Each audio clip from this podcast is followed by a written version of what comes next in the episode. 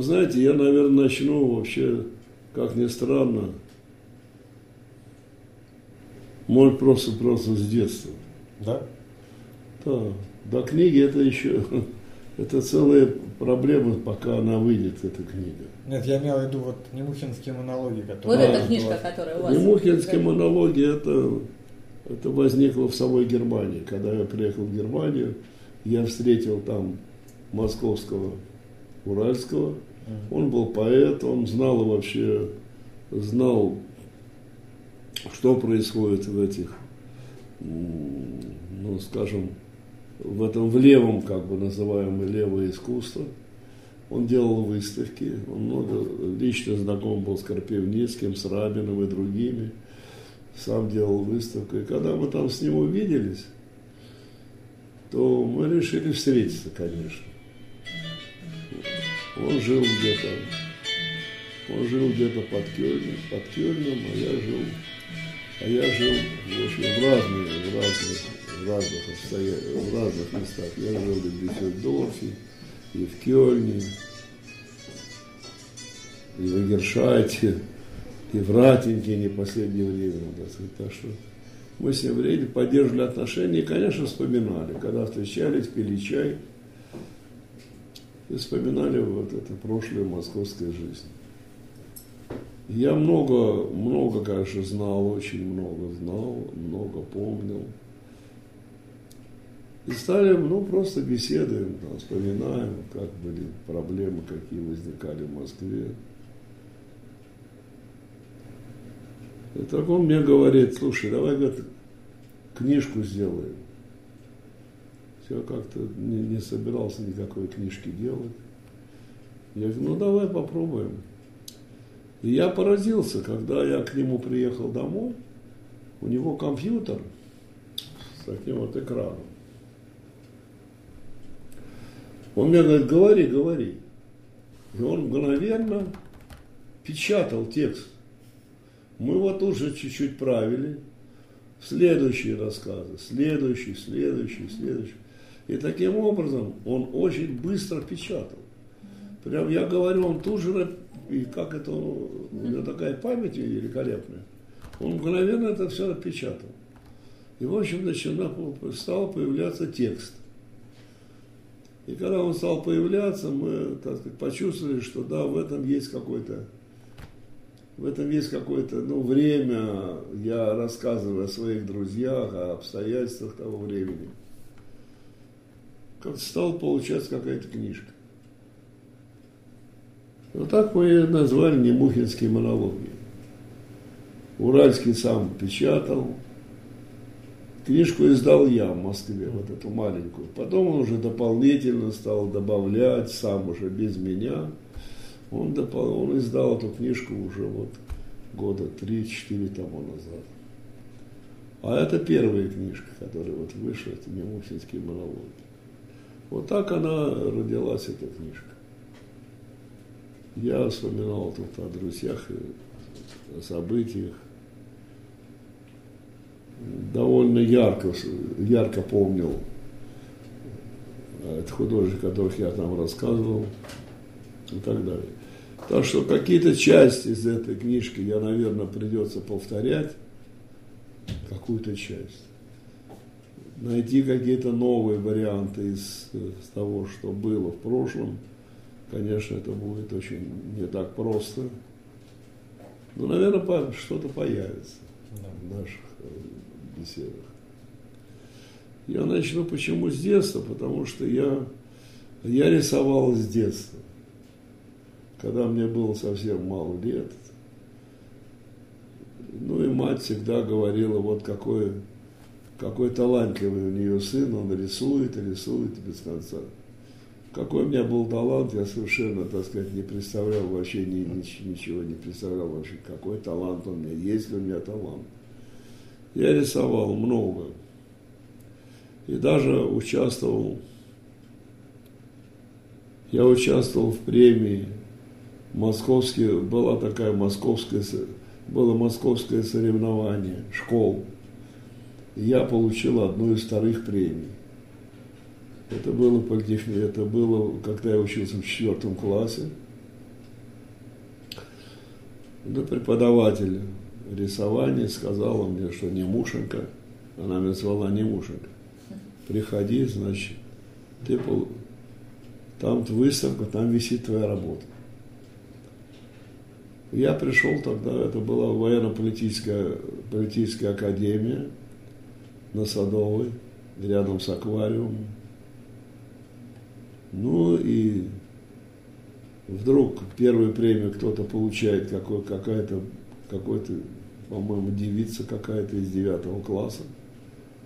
А потом говорят, а вот, значит, получает вторую премию, младший класс, четвертый класс, четвертый класс 120 школы.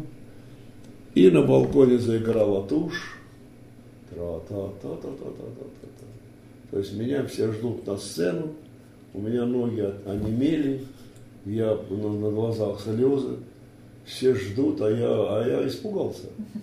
Я испугался идти куда-то на, на сцену, там какой-то президиум сидит. То есть я встать не могу. Хорошо рядом со мной был приятель, говорит, Володь, это же тебя зовут, Володь, вставай. А я встать не могу, у меня слезы текут. Ну, в конце концов, как-то меня так чуть-чуть помог, я встал и пошел, пошатываясь. Ты поднялся на, это, на, на сцену, там президиум, опять тушь, мне вручают подарки, подарок. Подарок был коробка краска и альбом. Ну, краски были акварельные, в коробке, это было, это, это было просто совершенство такое. Мы никогда таких я коробок не видел. Ну, я положил, тогда ходили мы с мешками, сдавали в мешках калоши, вешали в раздевалку. Я все положил в этот мешок вместе с калошами.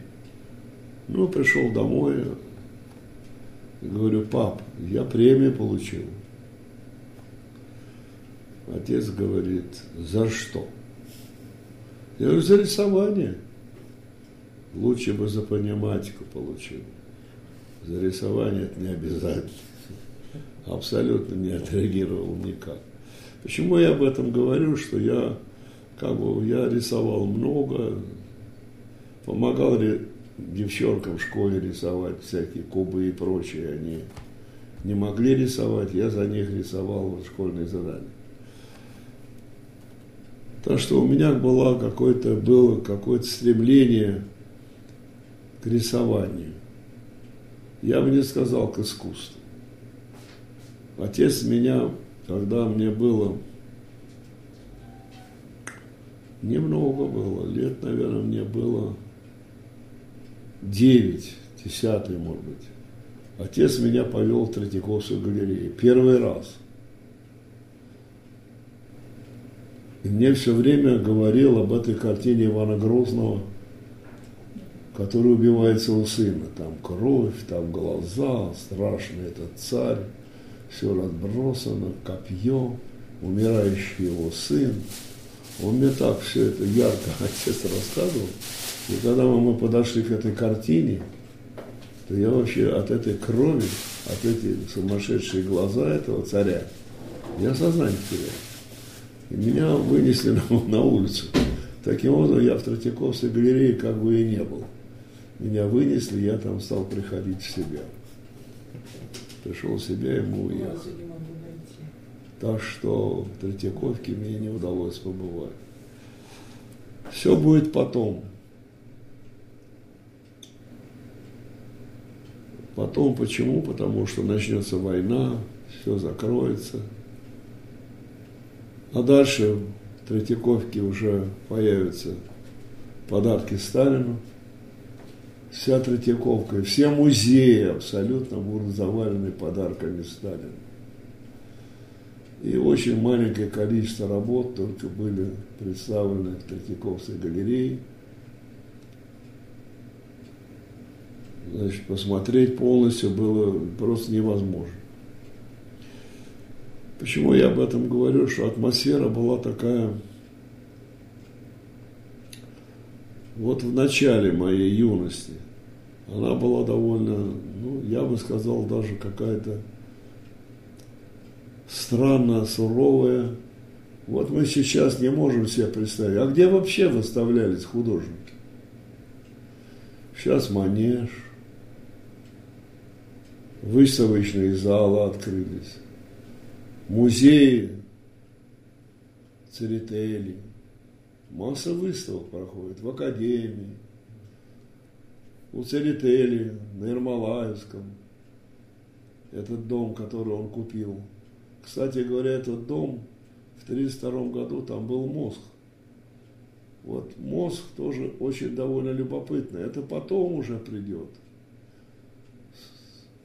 В начале, что там в 1932 году у меня было, я родился в 25 году, в 1932 году у меня было 7 лет. Что я соображаю? Конечно, я мало, я мало, ничего не соображал. Это было на нашей улице. Я родился в этом Ермолаевском переулке. Ермолаевский он назывался потому, что там была церковь Ермолая, святого Ермолая. Ее сломали и построили там огромное министерство строительства. А потом это стало какое-то сегодня учреждение, огромное здание, которое частью выходит на Садовую, частью выходит Казихинский переулок и Трехпрудный то, что в центре. Я как бы жил-то в центре Москвы, в таком развалившемся совершенно доме. Дом построен где-нибудь в начале 19 века. Дом, ну как вам сказать, дом деревянный, комната проходная. Через нас проходила соседка. Значит, в этой комнате было всего 14 метров. Это трудно себе представить, что из себя представлял этот дом, в котором мы до 47 -го года почти жили. Ну, чуть-чуть меньше, пожалуй, до 44 -го года. В 47 году его сломали. И нам удалось переехать в, комнате, в комнату в этом же дворе, дом 23, в комнату Благовой. Благова была дочерью Сытина вот этого знаменитого издательства, издателя в свое время. Сам всем известный такой издатель был московский Сытин. И он подарил дом, богатый был человек, конечно, купец это. И он подарил, она вышла замуж за Благова, не за Сытина, конечно, это ее отец, фамилия отца. Это такой Благов был, такой приятный человек во время советской власти ее уплотнили, и она сама жила в комнате 13 метров. Она умерла, и вот нам дали это вот место этого дома, в котором я жил. По-моему, тут даже есть где-то дом этот. Нет, тут, наверное, нет. Да, тут нет. В моей книге он есть. Вот мы переезжаем и живем в этой 13-метровой комнате до 53 года и так далее. Я сейчас все это очень коротко говорю, несколько э, в таком состоянии несколько неожиданном. Но в 42 году я решил стать художником. Просто вот думал, каким я буду.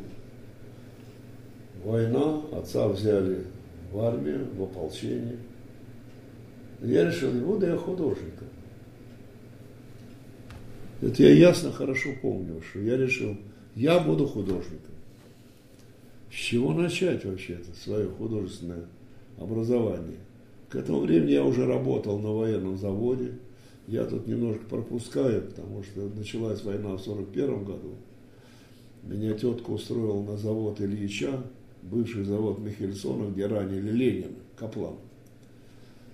Ну, там завод был, я когда я уже устроился, началась война, и завод, завод весь перешел на военное, на военное, на военное изготовление. Делали бомбы, их отливали где-то, а тут их обрабатывали. То есть э, снимали. Вот это молодые ребята, совсем молодые девочки и ребята – обрабатывали эти снаряды. эти бомбы точили, колоссальные бомбы, их надо все равно было поднять. И вот девчонки там лет, я не знаю, по сколько было, ну, может, по 15 там. И вот они эту бомбу, на цепях она подходит, на, и вот они начинают заправлять там патроны, огромные станки, ДИП-200, ДИП-300 и больше. И вот эти обрабатывали снаряды, снаряды и бомбы. Я там работал в инструментальном цеху, где еще преподавали. И чтобы закончить, получить разряд, мне дали третий разряд. Когда началась война, то я вот с этим своим разрядом, завод эвакуировался в Казань. Мы с матерью остались. Вначале хотели уехать и сдали свои паспорта. Но потом кто-то сказал, что немцев отгонят. Мать в это поверила – и тетка, ее сестра родная, забрала наши эти паспорта. Мы еще не уехали. Буквально там 3-4 дня, недели, может, самое большое оставалось до того, что мы уехали в Казань. Отца нет, от него никаких вестей, ничего нет. Ну вот так. В это время я решил стать художником. Ни красок, ни кистей, вообще ничего нет. Я кисти делал из своих волос, у меня голова вся была обрезана. Я ножицами вот так возьму, кусок отрежу, на кисточку намотаю, на палочку. Красок никаких нет, война, но художники все-таки есть надо было, какие-то краски продавали. Я менял на хлеб, хлеб менял на краски. Устроился во время войны на тоже один завод был. Это все истории. Я это очень вкратце вам рассказываю. Потому что везде свои очень неприятные истории были. Ну вот, в конце концов, я решил стать художником. И первую работу, которую я сделал, это была, у нас была открытка, почему у меня там висит Туржанская в комнате. У нас каким-то образом была открытка Туржанского, это художник – он потом переехал, по-моему, он жил где-то на, на севере, может даже в Свердловске, бывший в Екатеринбурге. А потом он переехал в Москву. Жил он тоже где-то под Москвой. А потом даже и в Москве поступил он в МОЗ. Довольно известный художник из Союза русских художников. И вот его открытка была. Очень хорошего издания, издательства, издания общества Евгения, очень хорошая печать была. Я сделал первую свою работу, копию с этой открытки. Вот это невероятная лошадь, такая лошадь рабочая, с огромной башкой, там никакого экстерьера, конечно, нет. Унылая, заезженная лошадь стоит у какого-то забора. Вот я сделал эту копию. Вторую работу я ходил на рынок Тишинский Мать говорила, пойди поменяй, там остались от отца какая-то гимнастерка. Не гимнастерка, но какая-то такая. Тогда были моды такие своеобразные на одежду. Продай, что-нибудь купи на рынке. Ну, вот таким образом я увидел этот рынок и написал вторую свою композицию «Просто Тишинский рынок». Вот у меня первые мои две работы, которые я хорошо помню. Первая это копия этой, этой кобылы, а вторая вот это вот Тишинский рынок. Больше у меня ничего не было. Да, был мой друг по школе, Игорь Шейкин.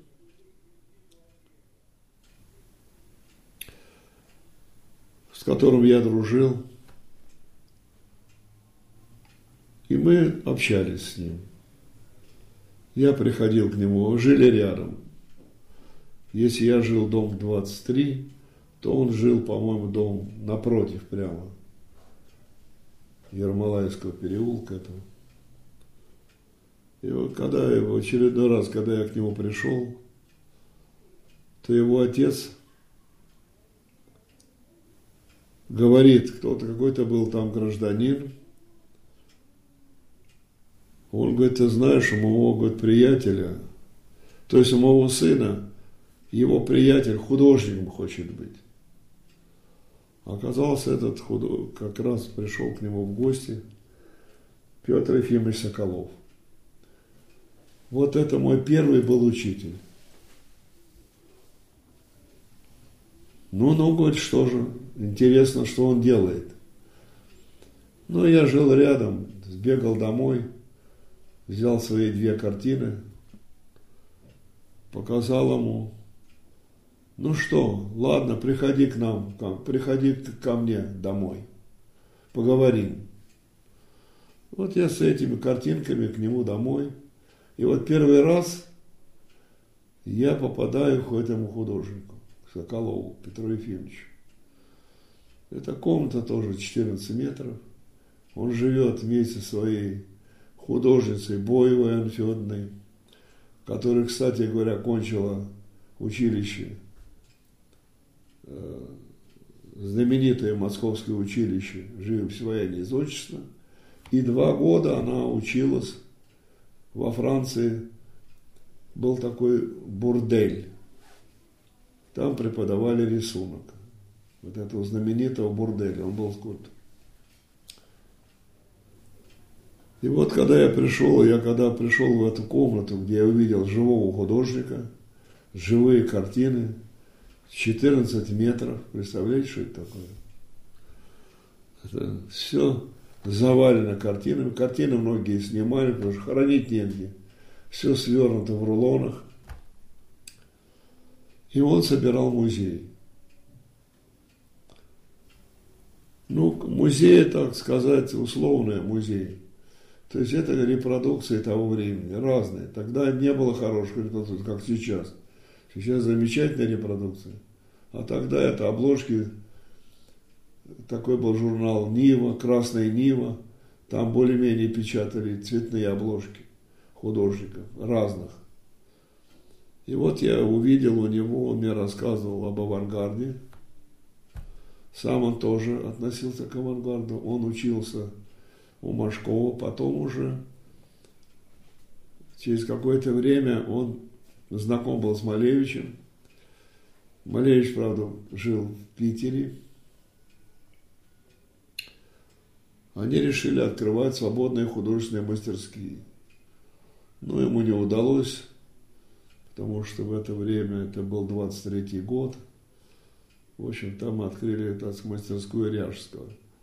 Они хотели открывать класс беспредметного искусства с Малевичем, но не вышло.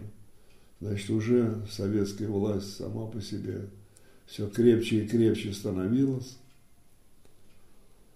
И вот он мне стал показывать работы, конечно, формальные работы. Кандинский, Малевич – Татлин, Удальцова, Экстер. Все, что меня вот это стало волновать вообще, все это формальный подход к искусству.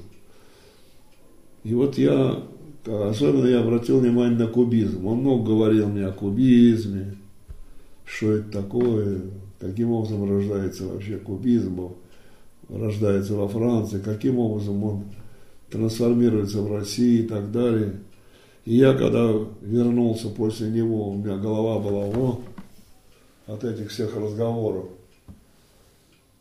И я во дворе стал у себя собирать у всех соседей разные коробки, квадратные, железные, из-под обуви, там, картонные, разные коробки, от, от таких до таких.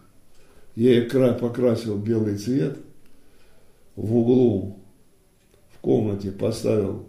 И вот так я изобрел свой кубизм. Нагородив эти коробки друг на друга и писал с натуры. Конечно, я был молод, и потом я уже стал понимать, что такое кубизм. Вначале я вот так его воспринимал. Это было важно его встреча. Вот так судьба моя дала возможность мне встретиться вот с этим Соколовым Петром Ефимовичем.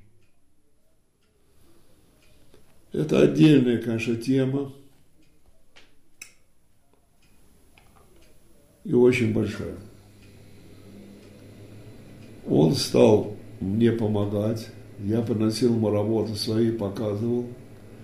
Все время рассказывали и смотрели и его работы, и вот эти репродукции его музея. У него была такая небольшая, но очень хорошая библиотека. В прошлом. Почему в прошлом? Потому что в 1937 году они от страха все сожгли. И вот его жена, это Анна Федоровна Боева, приговаривала, Петь, а помнишь как? Соловьев тоже на что слабое здоровье имел. В печку бросили, он никак не горит. Шопенгауэр-то сразу сгорел. И Гегель сгорел. А Соловьев не горит. Пришлось керосину плеснуть, и тот сгорел. Вот ты понимаешь? Картины свои от страху все уничтожили. Ты вот можешь себе представить, какова ситуация была, что люди от страха уничтожали свои работы. Вот этот музей, который остался, он собирал его. А библиотека уже, когда я появился, уже ничего не было. Все сгорело в этой печке. Ну, он был такой поклонник вообще, так сказать, э, Шопенгауэра, пожалуй, больше. Интересный был человек, а интересно много говорили, очень много говорили. Я домой ходил уже, он жил на Каляевской, а я-то жил в Ермолаевской, это около Патриарших прудов, не так далеко. То, что Соколов это сыграл очень большую роль в моей. Вот с него, собственно говоря, и начинается мое представление об искусстве. Хотя, живя в советское время, здесь было, конечно, не до кубизма. Время рождало советское, советское искусство, советский реализм. И правильно говорил Горький, который определил как бы социалистическое по форме, реалистическое по содержанию. Это и литература казалась, и казалось этого искусства. Вообще у нас сейчас мало говорят, что русское искусство, оно закончилось где-то в 22 году. Советская власть начинается так активно существовать с 22 года. Сталин как генсек придет еще в 28 году. А с 22 года, а с 22 года советская власть закончилась. Закончилось русское искусство. Начинается советское. И вот советское еще действует наши авангарды, действует еще Хутемас – действуют отдельные общества, потому что Почему они, собственно говоря, действуют? Потому что надо как-то было выживать. А их было очень много. Я сейчас все забыл. Маковцы группа, группа 13, группа Ахр, Ассоциация художников революции, группа Нож, группа Ост, группа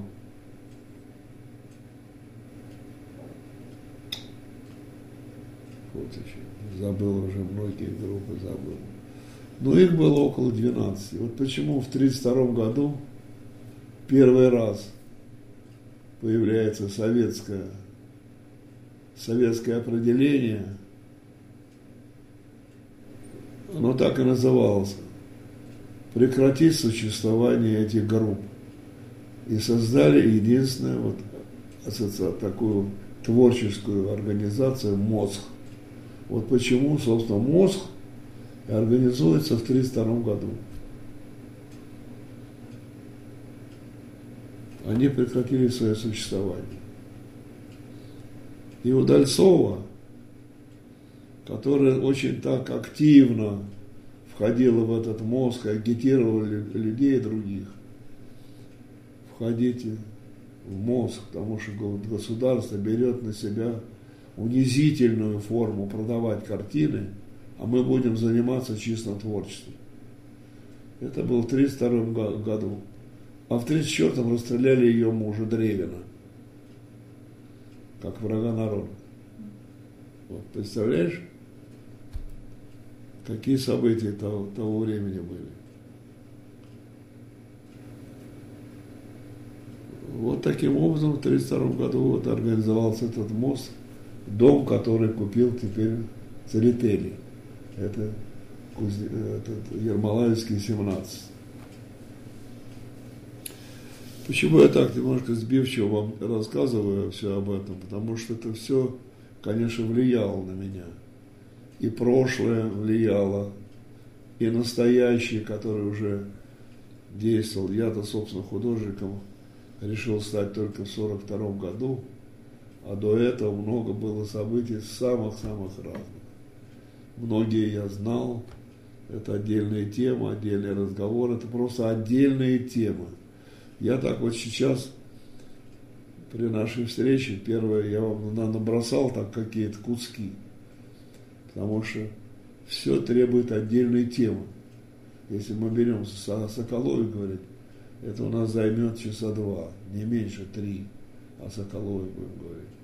Если мы будем говорить о социореализме, то это займет весь день, на часов шесть. Будем говорить о социореализме. Все, что я знаю. Поэтому я вот так набрасываю сегодня на первой встрече, набрасываю приблизительно атмосферу, в которой как бы все происходило. И когда я сейчас говорю, конечно, многое вспоминаю, когда мы стали интересоваться и другими художниками, но это будет все потом. Пока вот так, как я говорю. И а даже я выхожу во двор, на Ермолай, в Ермолаевский переулок, вышел из двора нашего, у нас был такой ворота были здоровые, калитка была. Вышел на улицу и вижу школьница, бывшая моя, которая училась со мной, Богданова, Ирина Сергеевна с отцом, идет с этюдником. Я говорю, Ира, ты что, с этюдником, художником? Да, говорит, ты знаешь, я очень увлекаюсь рисованием. Я хожу заниматься в изо-студию ВЦСПС. Ну, знаешь, это все-таки 43-й год, какой там ВЦСПС, что это такое, я не знаю. Но она сказала, я хожу в студию. Если хочешь, приходи, там берут начинающих. Я поплелся туда. Она находилась, эта студия, она находилась в Доме Союза. Он и сейчас стоит, это Дом Союза, где обычно выносят наших великих людей хоронить на Красной площади. На самом верхнем этаже была эта студия. Почему в ССПС тогда это здание принадлежало вот этому профсоюзному, всероссийскому, всероссийскому, но тогда не Россия была, всесоюзная, был дом этого профсоюза. Там и и сейчас за этим зданием недалеко существует этот, ну как это, как тебя назвать, министерство профсоюзное. И вот, и когда я туда пришел, то потом выяснилось, там преподавал Хорошкевич. Там были группы, младшие и старшие. В старшей там учился Вейсберг Володя. Вот я я с ним познакомился уже вот в 43 году. я поступил в эту студию.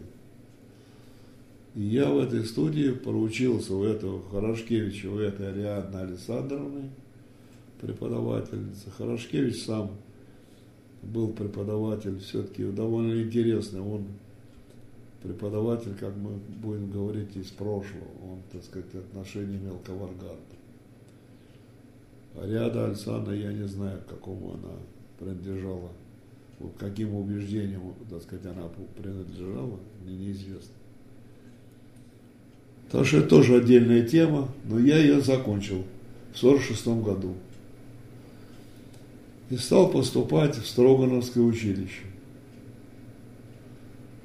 Ну, мне же надо было работать, как-то надо было зарабатывать деньги. Я работал на других предприятиях художником.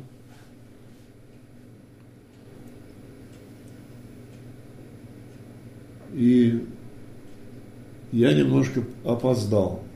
И те работы, которые там были в комиссии, был сам Павел Кузнецов, Третьяковский, то есть в этой Строгановке.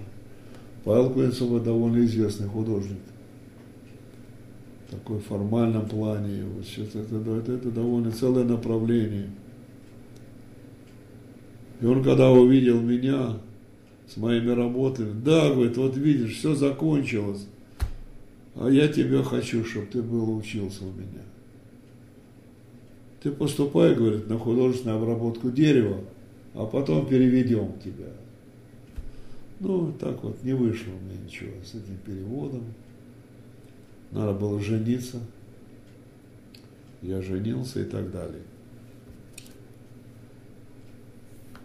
Вот это, как бы, так сказать, такое начало каких-то, начало каких-то моих начал.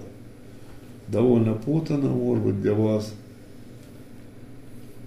Как-то всего коснешься, и этого, и другого, и пятого, и восьмого – и в то же время как бы ничего. Надо работать, надо зарабатывать деньги на жизнь.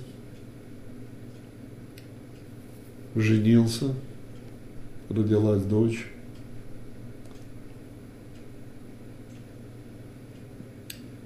Много работаю дома, пишем с натуры.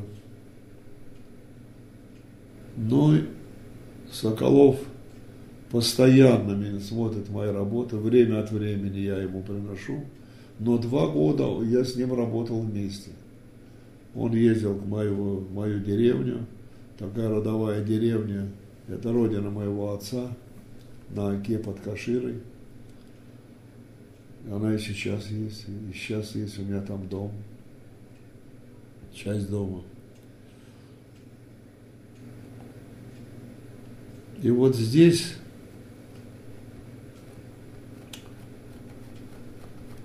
начинается некоторое брожение. Это приблизительно хрущевское время, оттепель. До этого, пока был Сталин, ничего не было.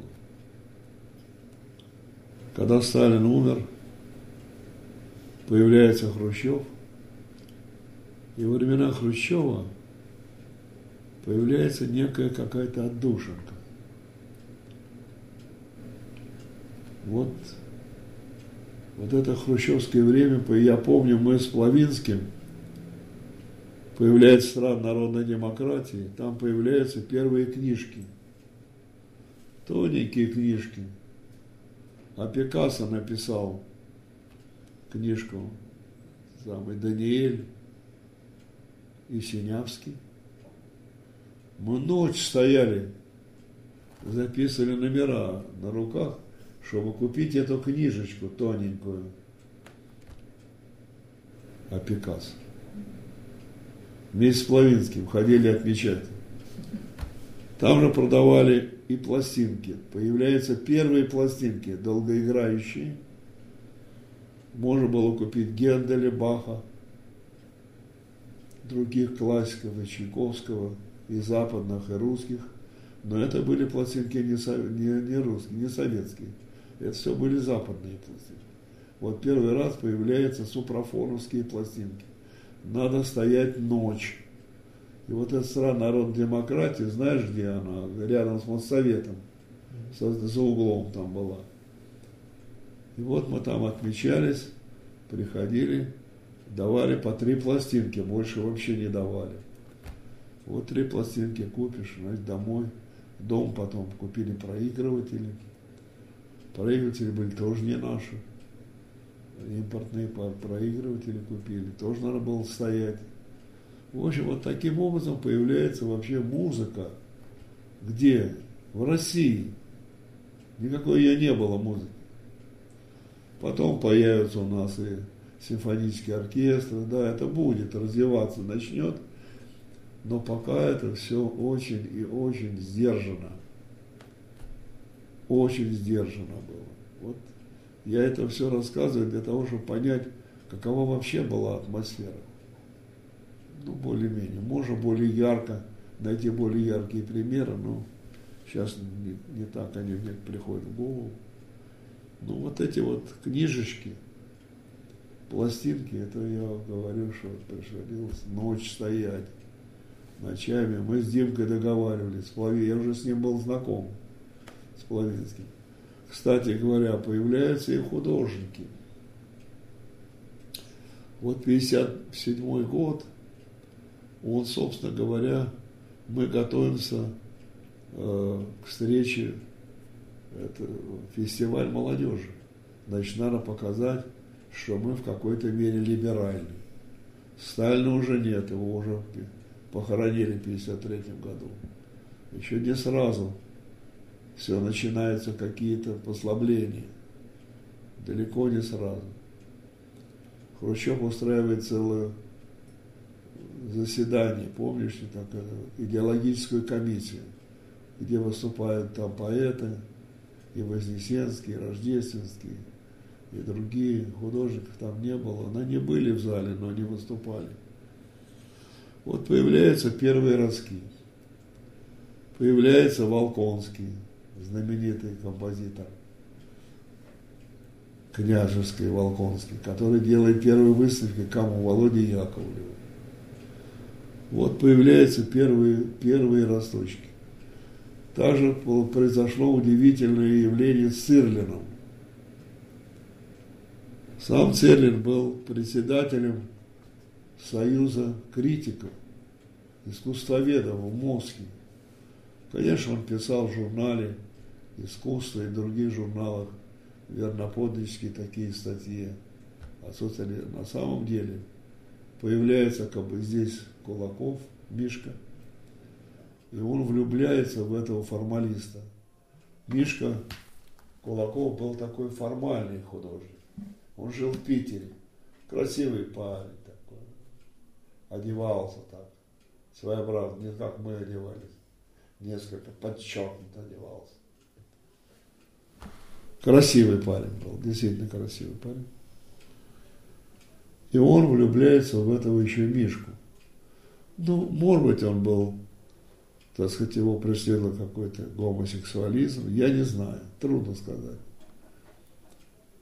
И он делает ему первую выставку. Где? Он делает в доме Шаляпина, в котором это рядом с американским посольством. Сейчас там бюст стоит его и прочее. Тогда странно, этот дом кому-то принадлежал. И он снимает. Жена его приглашает всю этого Цирлина, приглашает к себе домой всех важных людей Московской академии, какой вы гадюку пригрели у себя там, в Москве. Он же Бог знает, что делает. В общем, он уходит от этой жены, снимает эту дом. И вот эти первые выставки, первая выставка была Куба, этого Мишки Кулакова, такие абстракции, немножко в духе Полока. Покупает ему дорогие краски, все, он пишет. И первая выставка была именно в этом, вот в этом как раз доме Шаляпина, в котором он жил. Потом Потом он сделает выставку у Плавинского, кажется, Харитонова.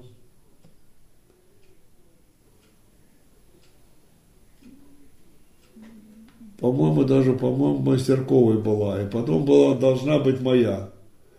Но он поехал в Питер, собирался делать книгу о Петрове Водкине. И там, я думаю, помогли ему умереть вы помогли. В общем, цель уже мы его хороним здесь, в Москве. Еще какое-то время этот дом существует, там проходят выставки. Вот первые неформальные выставки, пожалуй, начинаются в доме Шаляпина у этого Цирлина. Это удивительно. Ну, вот это материал, да. который абсолютно никто не знает. Что было? Так, он проходит где-то, Цирлин, Цирлин. А что же было в конце концов? Это было очень интересно. Очень любопытное такое дело, когда он вдруг этот Цирлин, председатель из секции, секции искусствоведов МОСХа, увлекается вот этим самым Мишкой Кубаковым, Кулаковым. Потом Мишка, уже потом, такой красивый парень, он женится на итальянке и уезжает в Италию. Женился, уехал в Италию. Потом он как-то приезжает в Москву года через два. Я говорю, Миш, ну как там? Что ты, говорит, там хуже, чем тут. Меня говорит, это итальянцы, говорят, если ты, сука, будешь тут всякой ерундой заниматься, мы тебя устроим. Так что ты прекрати. Там, говорит, коммунисты, говорит, жуткие коммунисты, итальянцы. Они сразу говорят, вот так и так.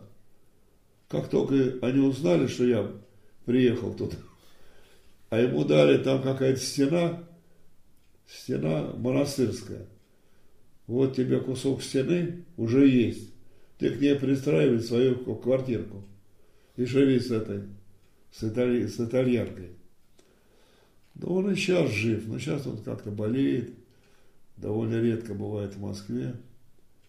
Но он довольно любопытный малый, малый был. Очень интересный, резкий такой. Сейчас как бы другая, другие люди, понимаешь? Они все умные, все знают английский, все галереи знают, какие на Западе. Мы ничего не знаем. Сейчас уже люди знают, как общаться, как уехать, с кем наводить контакты на Западе. Тогда этого не было.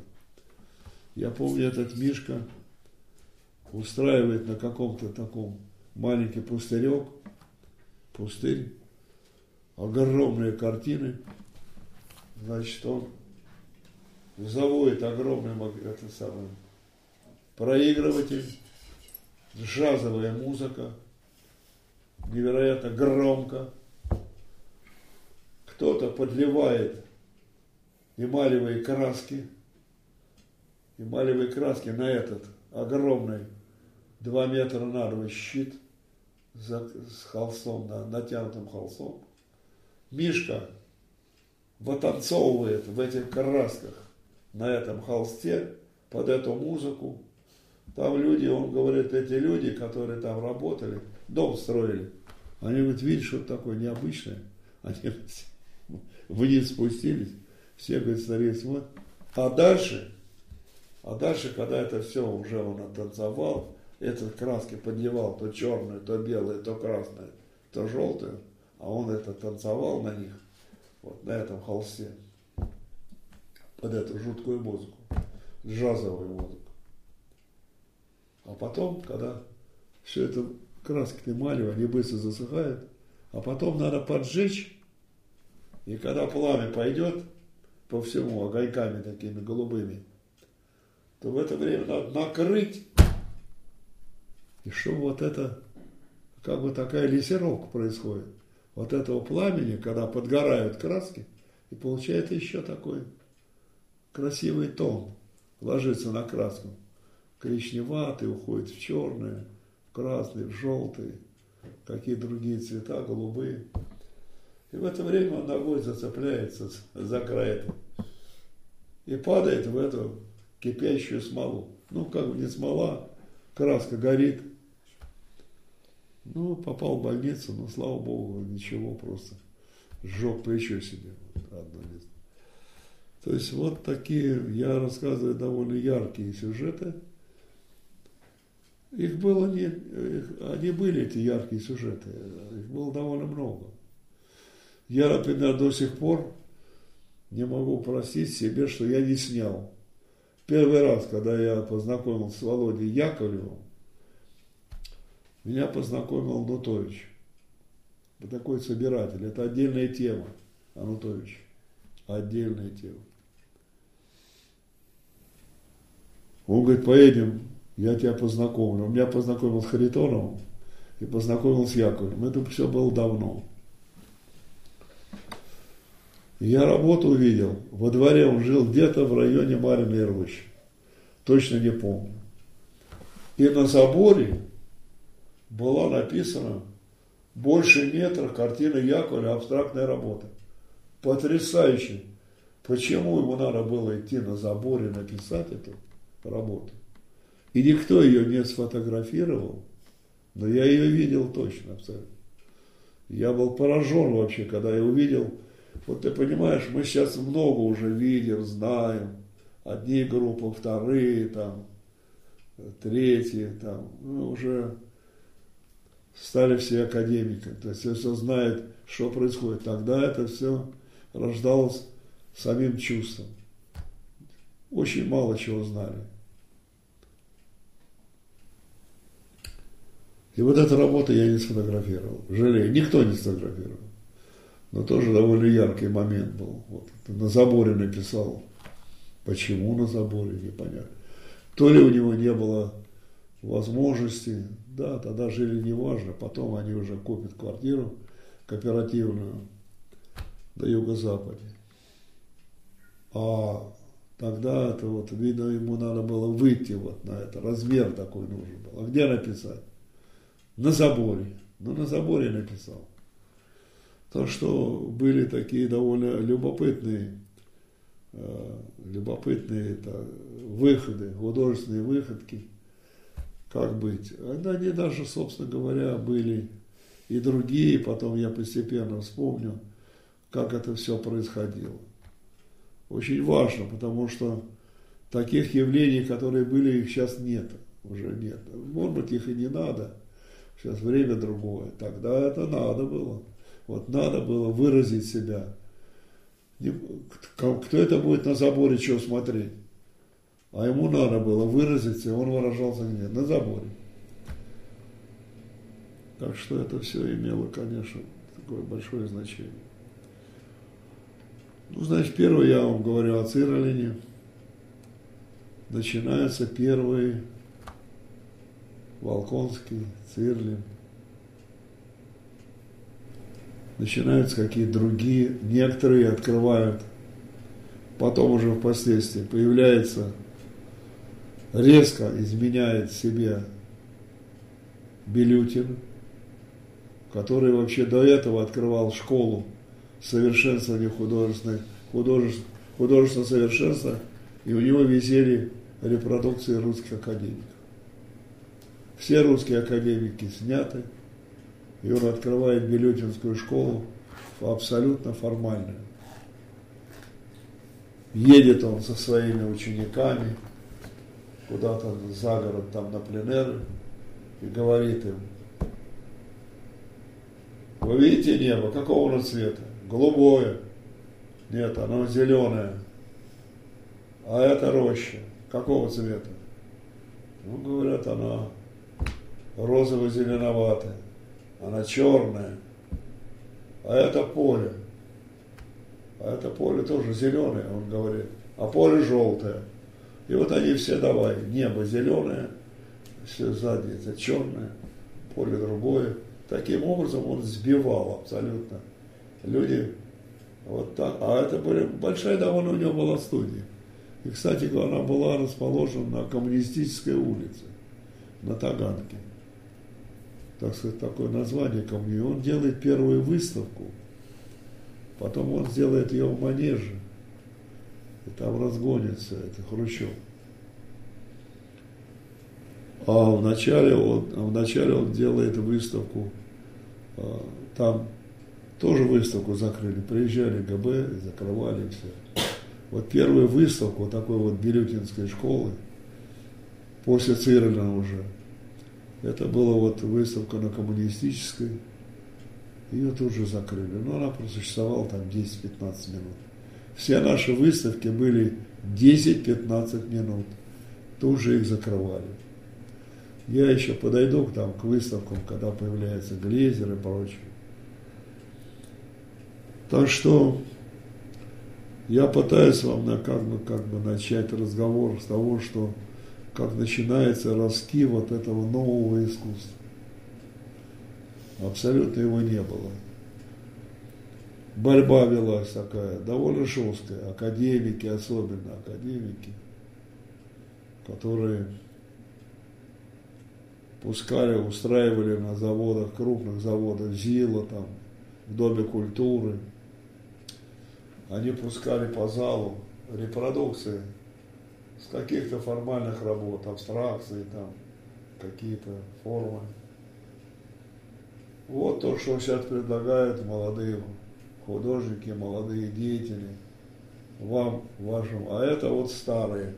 И они пускают репродукции Третьяковской галереи. Ну, конечно, работяги готовы нас просто выкинуть в окно сразу, сразу.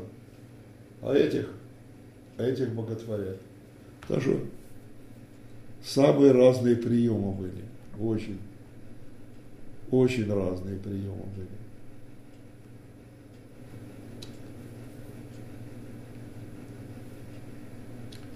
Ну, я так какими-то кусками набросал вам обстановку.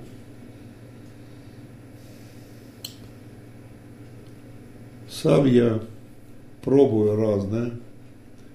И после этого, вот, когда побывали на выставке 57 -го года, это молодежная выставка, она была в парке культуры.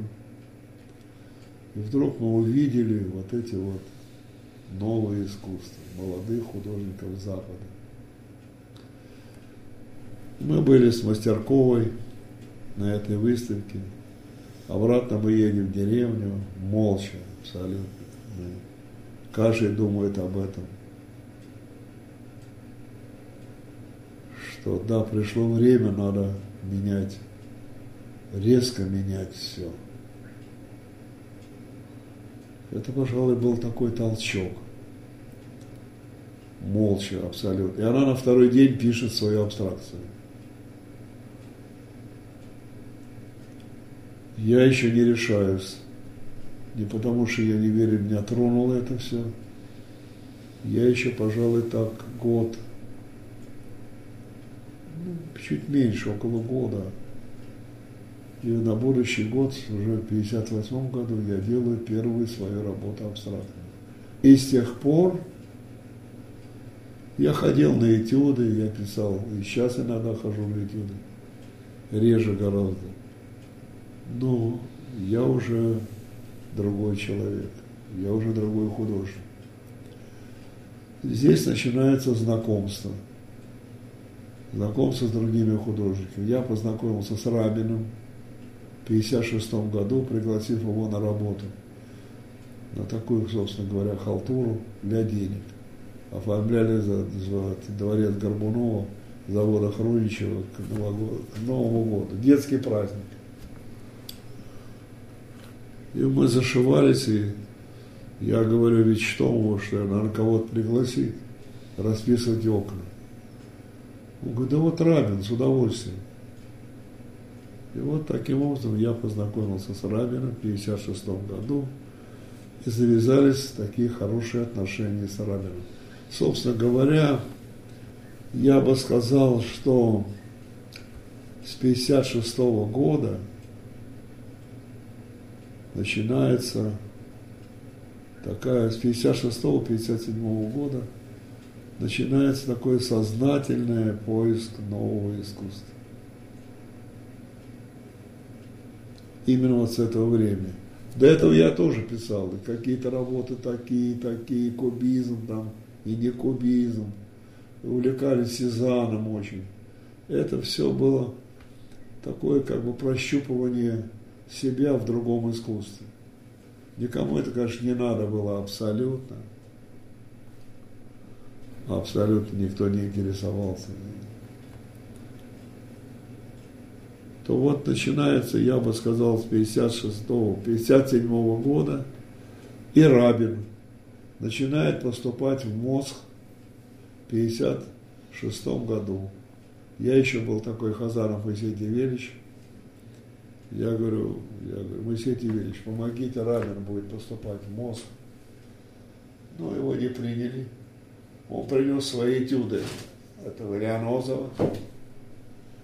Конечно, это никого не это такие мрачные, мрачные этюды, дождливая погода, все эти осины, березы, серый день, все. такое мрачное. И он решил к следующему, значит, просмотру, а Катька, дочь Валина, на котором был женат, Валя Карпивницкая, она талантливо рисовала. Очень талантливо. И он взял рисунки, Катькины, Катькины рисунки, несколько рисунков, и перел их в свои картины, в огромные.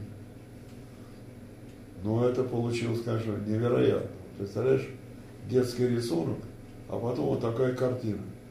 Она, конечно, необычно смотрится, очень необычно.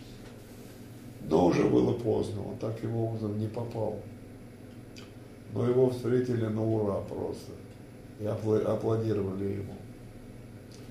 Вот так сказать, приблизительно вот 56 57 58 год начинается зарождение вот этого нового искусства.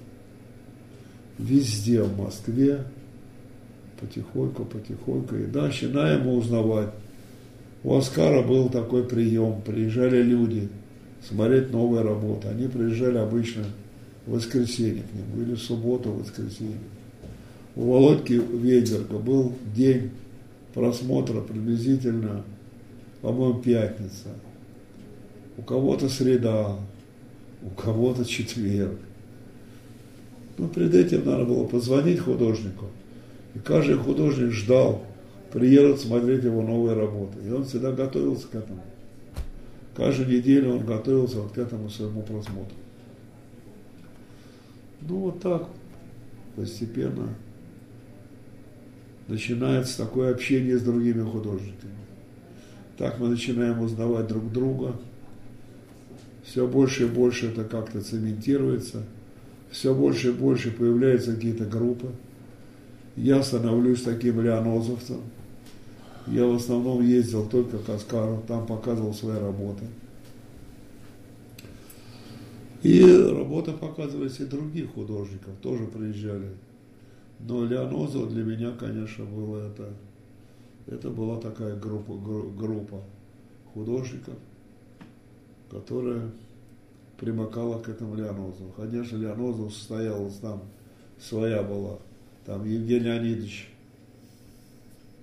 Евгений Леонидович Крапивницкий, старик, потом его жена Ольга Ананьевна, художница из Вятки, Валя, Крапивницкая, жена Рабина, сам Рабин. И постоянно уже был я, постоянно был Лев, Лев еще тоже сын Крапивницкого, я, Мастеркова, пожалуй, больше даже не... Да, Вичтомов еще был. Он жил там рядом, Долгопроводный. Таким образом образовалась вот эта группа, Леонозовская группа. О ней я много говорил, много и даже написал о Леонозове. Это было интересно. И каждое воскресенье, суббота или воскресенье люди приезжали в барак. Он жил в бараке. Ну, в барак, потому что сам, сама биография Рабин очень тяжелая. Он рано остался без родителей. Здесь он устроился в этот барак, потому что он был нарядчиком. Вот это Леонозово, собственно говоря, вот Савеловский вокзал, там полно было лагерей. Там лагерь за лагерем. И вот на станции привозили какие-то товары. Кто разгружает и кто нагружает. Заключенные. Оскар просто писал. такие, ну, такие-то там, группа какая-то такая. Она загрузила такой вагон там, или это, или разгрузила такой вагон и такой. Ну, нарядчики были. И за это мы дали барак, одну комнату. Метров 19, может быть, там 20 было. И барак, и вот так родилось вот его барачное искусство. Родилось как бы не только барачное искусство, родилось вообще окраинная поэзия. Это Евгений Леонидович, это и Холин, это и Сабгир, и сам Рабин со своей живописью. Вот таким образом получается зарождение вот этого времени, окраина, окраина Москвы. Тоже, ну, я немного говорил, так много рассказываю, хорошо говорю, так сказать, так, доброжелательно и с такой с таким некоторым будущим, который потом тоже будет, это будущее уже, когда появляется сам Глейзер. И, собственно говоря, когда появляется и сам Рабин, Рабин едет по приглашению в Париж, его лишают там гражданства. Куда? Дальше уж некуда лишили гражданства, и он остается вообще, так сказать, во Франции до сих пор там. Отношения с Рабином были очень важны. Важен был, надо обратить внимание на то, что главное, что влияние, влияние, художественное влияние ни на кого никто не оказывал. Каждый художник развивался самостоятельно. Удивительно. Вот таких влияний Плавинский на Немухин, Немухин на Плавинского, я на Харитонов, Харитонов на Рабин, Рабин, ничего подобного. Каждый шел своей дорогой. И это было естественно. Это не было специально придумано. Это было вот такое, настолько это было лично связано со своей судьбой, что мы не пересекались друг с другом. Даже я жил с Мастерковой, мы не пересекались, мы разные художники. Рядом совсем. Тоже вот это, конечно, надо было бы отметить, очень важно, что отметить это, что не пересекались. Все другие. Я, конечно, сейчас очень многих упускаю художников, которые тогда какую-то роль играли. Они были какими-то Появляется такой слепян, потом он уедет. Появляется первый даже не слепян, появляется еще такой художник Васильев Мон.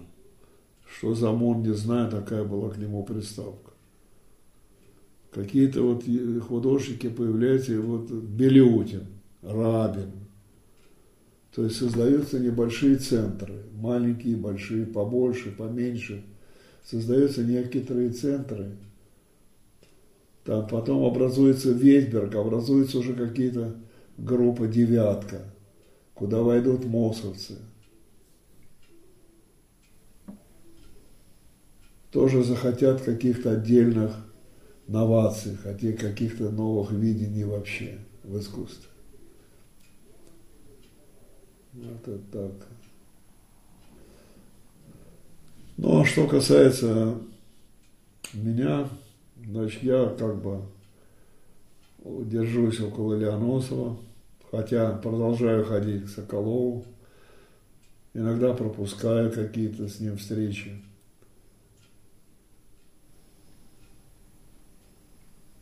Однажды я получаю телеграмму от него, срочно приезжай.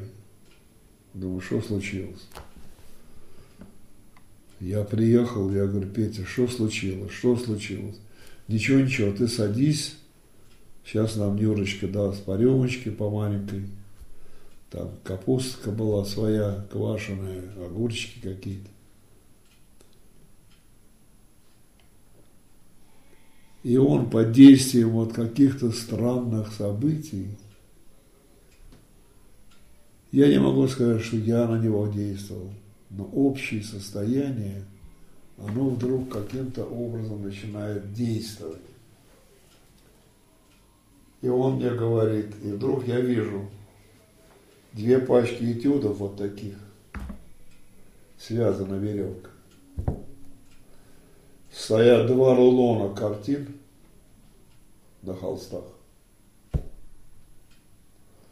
Еще какие-то пачки. Дай мне слово, что ты это, что о чем я тебя попрошу, ты сделаешь. Я говорю, Петь, я, конечно, что бы ты не попросил, я выполнил обязательно. Ты дал? Дал. Вот это все, что я приготовил, отнеси в котельную и сожги. Я говорю, Петя, а почему? Я так решил, надо уничтожить это. Вот видишь, какая ошибка колоссальная. Сжег то, к чему надо было стремиться, а второй раз сжег то, что родилось уже в результате того пожара. Я петь не могу, хоть дал слово, но отнести твои работы в огонь, сжечь, много очень работ, очень много. Ну вот видишь, ты дал слово и нет. Ну, в конце концов, он дал там на литр водки этому в котельной, кто работал. Пришел мужик, все сжег. Вот видишь, какие результаты были. А это все очень такие были прямолинейно честные люди. Как могло повлиять все?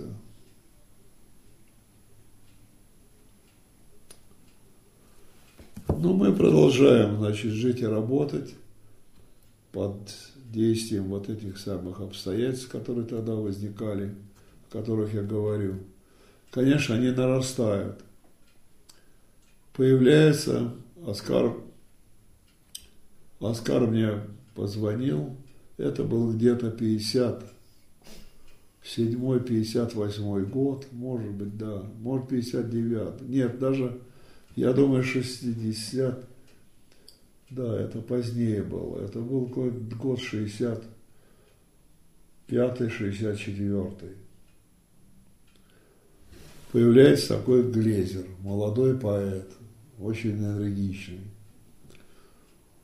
Говорит, Володя, вот Глезер предлагает сделать выставку на шоссе энтузиастов.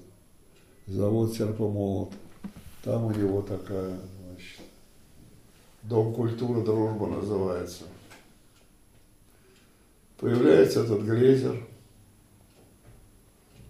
вот такой небольшого роста, юркий такой, энергичный человек.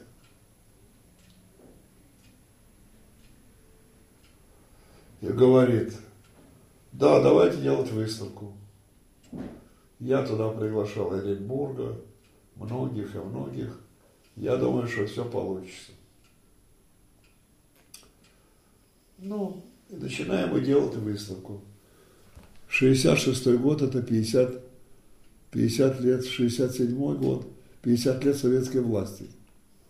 Такой вообще юбилей, который как бы отмечался везде.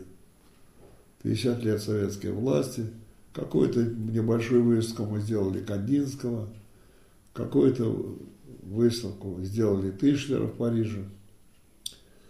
Вот начинается эта первая выставка. Конечно, мы пригласили наших друзей иностранцев. Иностранцев это отдельная тема. Покупали наши картины не, очень недорого. И таким образом они нас и поддерживали. Материально. Я в 65-м сказал году, я себе сам сказал, что я больше работать не буду. Потому что работа съедает очень много времени. Таким образом, значит, как бы надо было, покупали иностранцы. Цены были очень низкие, очень низкие. Ну, самая, так сказать, такие высокая цена была, может быть, 200 рублей – а так это были 50, 60, 100, 120, 150. Так потихоньку она росла. Но я свои картины продавал дороже, скажем, только в Германии уже. Здесь в Москве я продавал максимум. Один раз у меня была продажа за 200 рублей. А так 100 рублей, 80, 70, 50, 120.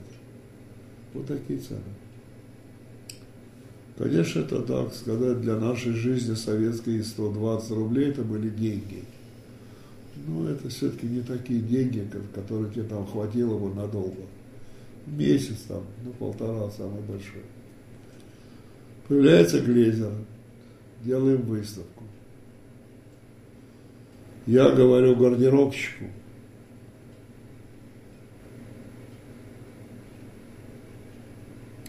а вот тут, кстати говоря, я написал об этом. Ты читал эту книжку, нет? Да. Да? А, тогда не важно. Я сказал, что гардеробщик меня спрашивает, директор этого, вот этого дома дружбы, сколько номеров-то? Я говорю, все номера, все. Да вы что, кто-то придет на вашу выставку, посмотрел работу. Да нет, тут и половину много. Я говорю, нет, все номера. Народа было много много гостей иностранцев было. Так знакомых много пришло. Конечно, напросто существовала эта выставка ровно 5-7-10 минут. Потом ее закрыли. Закрыли, объявили, что там будет кино. Тогда люди стали брать билеты в кино и опять на выставку попадали. Ну, ее закрыли. Вот первый опыт Глезера был это закрытие этой выставки. Вторая выставка была, был такой Сосинский. Интересный человек, это был, это старая была иммиграция русская. Он вернулся с сыновьями, с сыном или два сына было, не помню сейчас, в Россию. Ну вот видите, Володя, вы опять вот иностранцев приглашаете.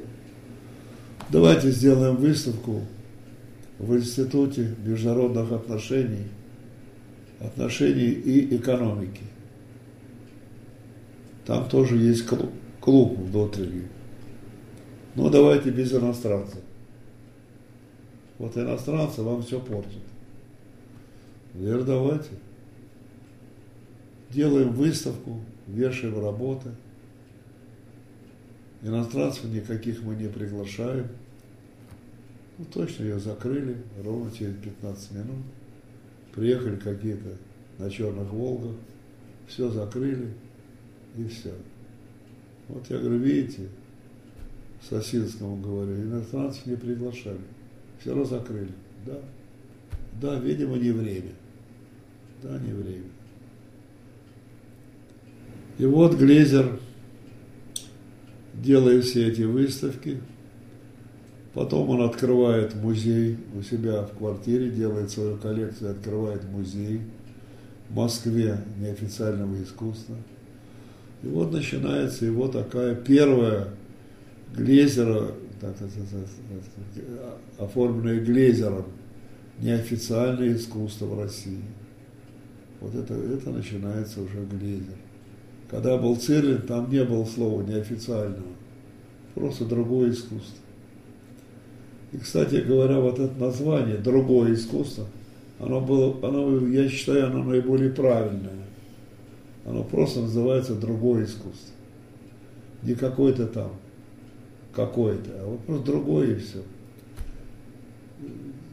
То есть как придумано кем не знаю, но придумано удачно. Вот это приблизительно конец 70-х годов. Почему именно? Не только конец, вернее начало 70-х. Первый уезжает Громан еврей по еврейскому вызову, и уезжают и русские. Меня тоже такая Мариана из Америки приехала. Говорит, Владимир Николаевич, вы едете или нет? Вы не еврей, но мы помогаем вам уехать отсюда вообще. Я поговорил с Галей со своей. Галя сказала, куда мы поедем? Мать моя болеет, где там? дочка родилась. Если надо, ты поезжай, а мы тут останемся. Потому что я уже не мог поехать. Не поехал и Рабин. Хотя он еврей, у него отец еврей, мать латышка. Так что вот эта новая уже волна еврейского, еврейской миграции, она начинает действовать и на писателей, на поэтов, и на художников. Кто-то едет, кто-то нет. Остается здесь. Так что мы тут остались. Хотя Гале говорил, ты знаешь, придет время, когда мы, наверное, пожалеем о том, что мы не уехали. Может быть, сегодня, конечно, трудно сказать, жалеем мы, не жалеем, жалеем. что мы не уехали, а остались здесь.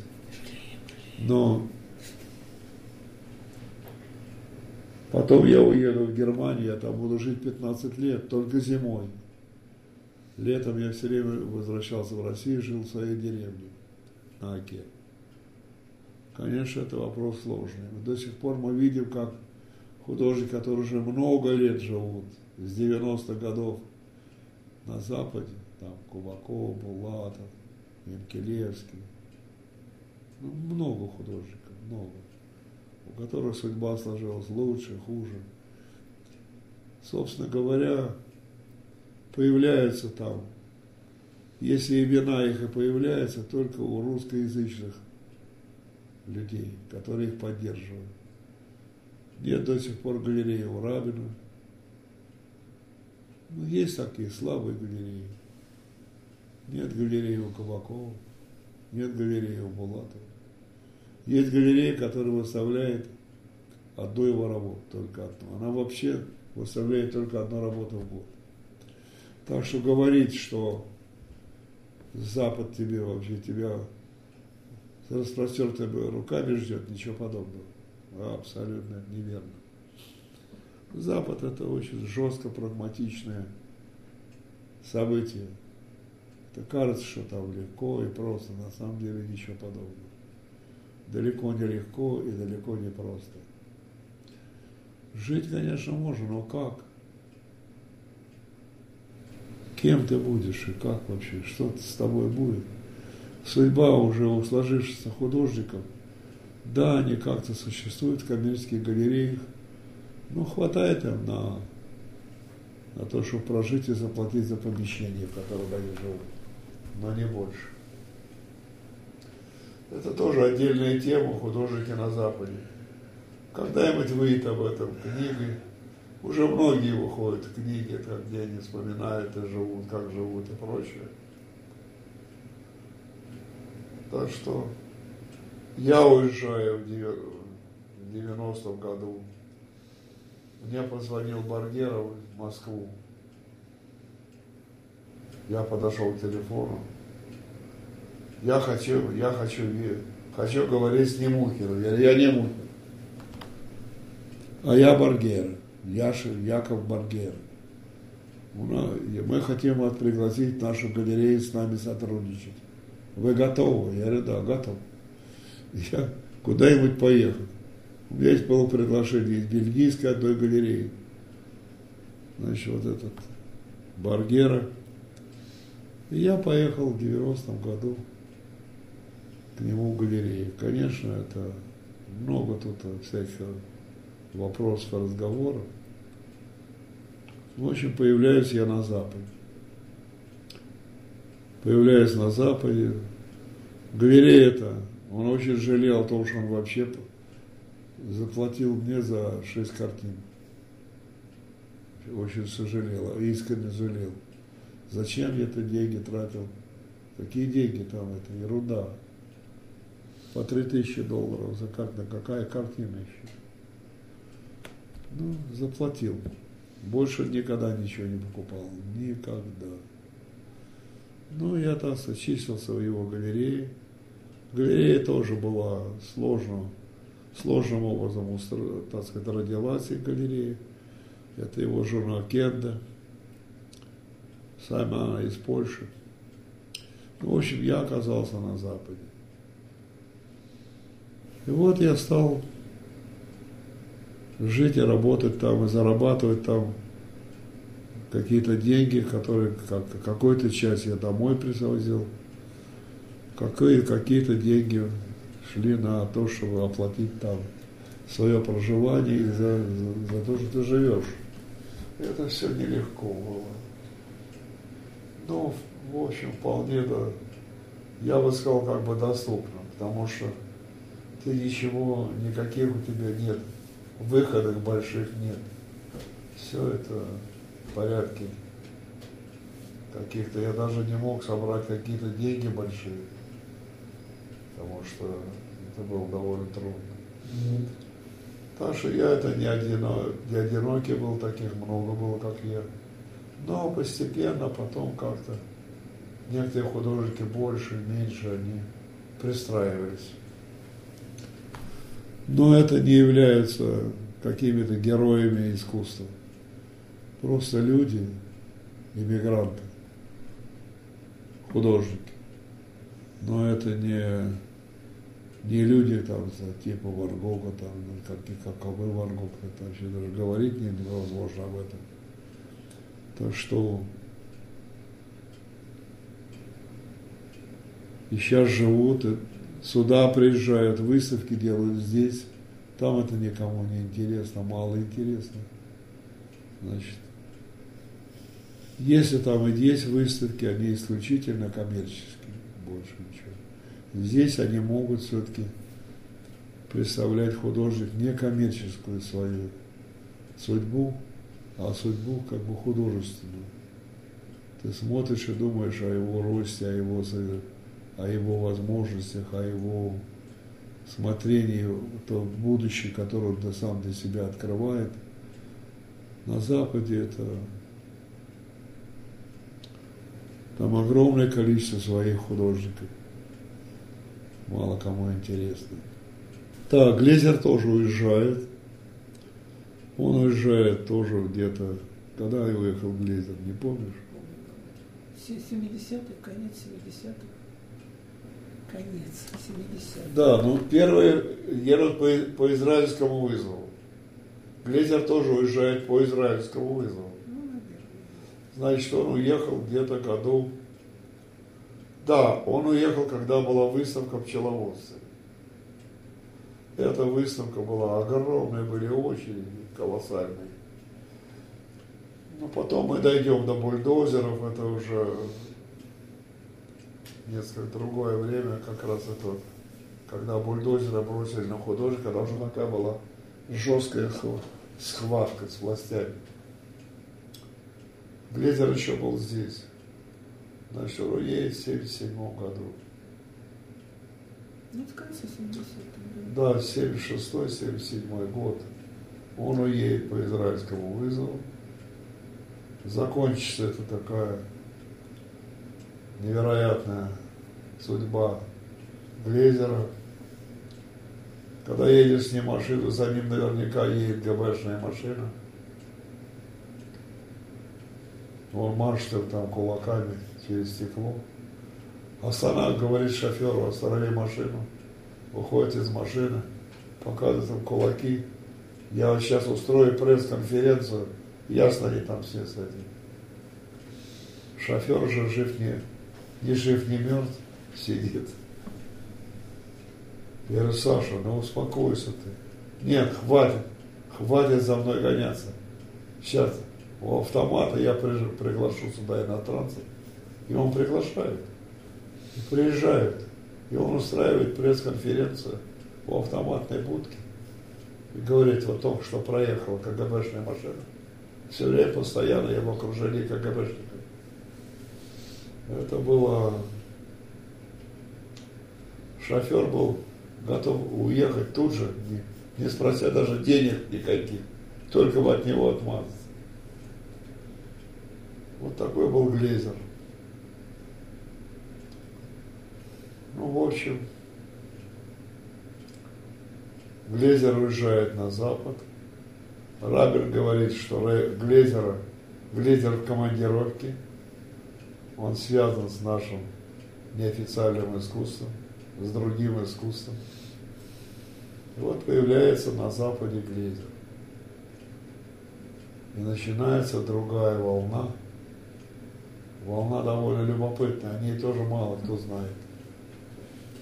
Что-то знают, но мало знают. Конечно, Рабин знает больше. Там он женится на Марии Торес, богатая женщина очень, там колоссальный дом у нее в Париже, такая миллионерша. Там родилась дочка Тамара. Глезер вовсю начинает там разворачивать свое, свое будущее неофициального искусства России. Он организует музей в изгнании, русский музей в изгнании. В этой галерее, она открывает ему галерею недалеко от Помпиду, открывает галерею, которая так и называлась музей в изгнании, русский музей в изгнании. Вот так довольно. Он издает свой журнал «Искатель», где очень многие пишут о поэзии, о художниках. Так что Глезер занимает большое место в неофициальном искусстве. Постепенно, после 90-х годов и 93-го года у нас Ельцина, когда Россия стала другим государством, стала постепенно гаснуть, уходить в какой-то осадок, мы совершенно не знаем в какой. Что в этом осадке оказалось? Здесь все оказалось. И Костаки, и Глезер, и все художники, и Белютин. Вот все то, что происходило, это все стало историей нового времени. Ну, пожалуй, на этом и закончим. Пока.